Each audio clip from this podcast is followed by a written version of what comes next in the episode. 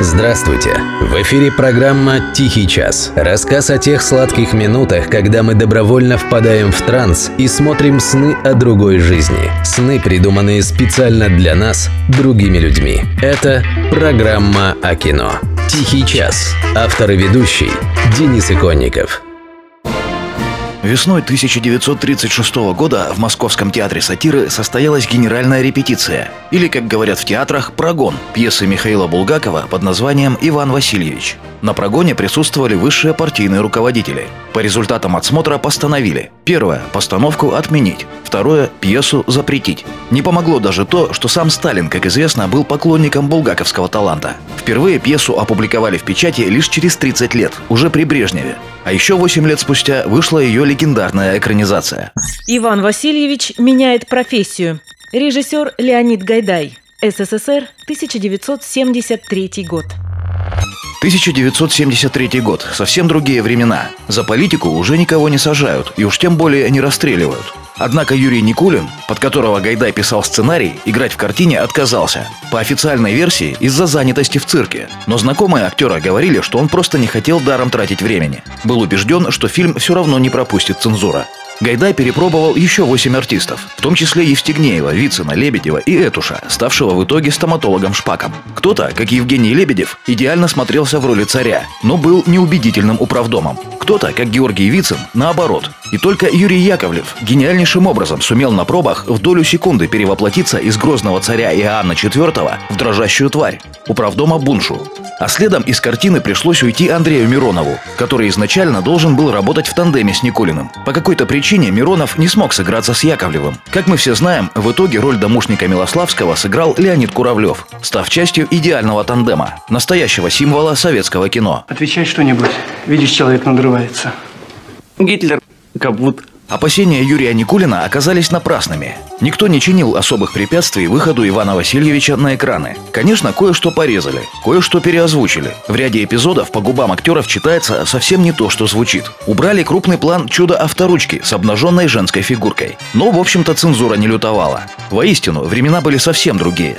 И тут очень, знаете ли, интересно сравнить версию Гайдая с булгаковским оригиналом. В целом, сценарий фильма очень близок к тексту пьесы, но есть и различия. Вот, например, вас никогда не удивлял вот такой момент. Да ты что, сукин сын, самозванец казенные земли разбазариваешь? Так никаких властей не напасешься. Так что передать мой король? Передай твой король мой пламенный привет. С какого это счастья жулик, квартирный вор, вдруг воспылал таким патриотизмом? Отчего это ему не наплевать, что там далекие предки отдадут шведам в 16 веке? У Булгакова Милославский ведет себя иначе. Да об чем разговор? Да пущай забирают на здоровье. Забирайте, забирайте, царь согласен. Гуд. Конечно, такое поведение никак не подошло бы киношному Милославскому, который в исполнении обаятельного Куравлева стал практически главным положительным героем фильма. Так что миссию по разбазариванию казенных земель Гайдаю пришлось возложить на бедного Буншу. Хотя у Булгакова управдом как раз категорически против передачи Кемской волости шведам. Или вот еще одна интересная деталь. Булгаков вспоминал, как чиновники уговаривали его вложить в уста царя какой-нибудь комплимент нынешним порядкам. А нельзя ли, чтобы Иван Грозный сказал, что теперь лучше, чем было тогда? Драматург стоически отказался. За него это сделал Гайдай 40 лет спустя, знаменитой панорамной сценой Москвы. Лепота. Как полагается советской киноклассике, Иван Васильевич разошелся в народе десятками, если не сотнями цитат и крылатых выражений. По справедливости, процентов 90 этих выражений принадлежат Михаилу Афанасьевичу Булгакову. Они перешли из пьесы в сценарий фильма практически без изменений. Но и сам Булгаков позаимствовал колоритнейший язык царя Ивана Грозного из более старых источников. Писателю пришлось здорово покопаться в литературе 16 века, чтобы извлечь из нее на божий свет все эти Какого Бориса царя? Бориску на царство? Так он лукавый презлым заплатил за предобрейшее. Сам захотел царствовать и всем владеть. М-м-м. Повинен смерти. Преемственность, как она есть. Булгаков искал вдохновение во временах Ивана Грозного, а Леонид Гайдай переместил сюжет пьесы о путешествиях во времени из 30-х годов в 70-е. И вот, кстати, о машине времени. Первоначальный макет изобретения инженера Шурика Тимофеева, сделанный специальным бюро, был признан унылым и неинтересным. Тогда художнику Владиславу Почечуеву заказали новую модель. При помощи конструктора, слесаря и стеклодува за несколько дней он сотворил новый чудо-аппарат. Почечуев получил за это премию в размере 40 рублей. В справке из бухгалтерии было написано Деньги выданы за изобретение машины времени.